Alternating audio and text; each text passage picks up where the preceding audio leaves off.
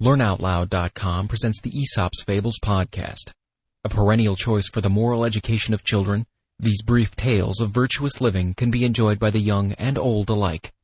For a full listing of Learn Out Loud's educational podcasts, please visit our website at www.learnoutloud.com slash podcast.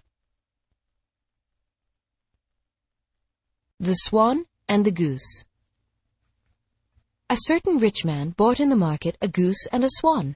He fed the one for his table and kept the other for the sake of its song.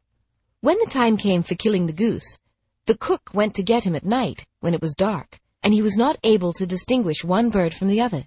By mistake he caught the swan instead of the goose. The swan, threatened with death, burst forth into song and thus made himself known by his voice, and preserved his life by his melody. The Boy Hunting Locusts A boy was hunting for locusts. He had caught a goodly number when he saw a scorpion, and mistaking him for a locust, reached out his hand to take him. The scorpion, showing his sting, said, If you had but touched me, my friend, you would have lost me, and all your locusts, too.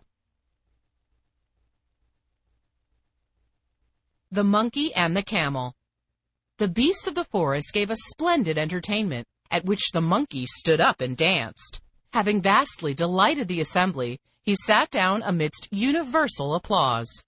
The camel, envious of the praises bestowed on the monkey, and desiring to divert to himself the favor of the guests, proposed to stand up in his turn and dance for their amusement.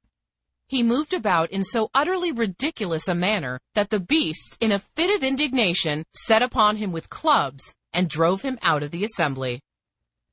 It is absurd to ape our betters.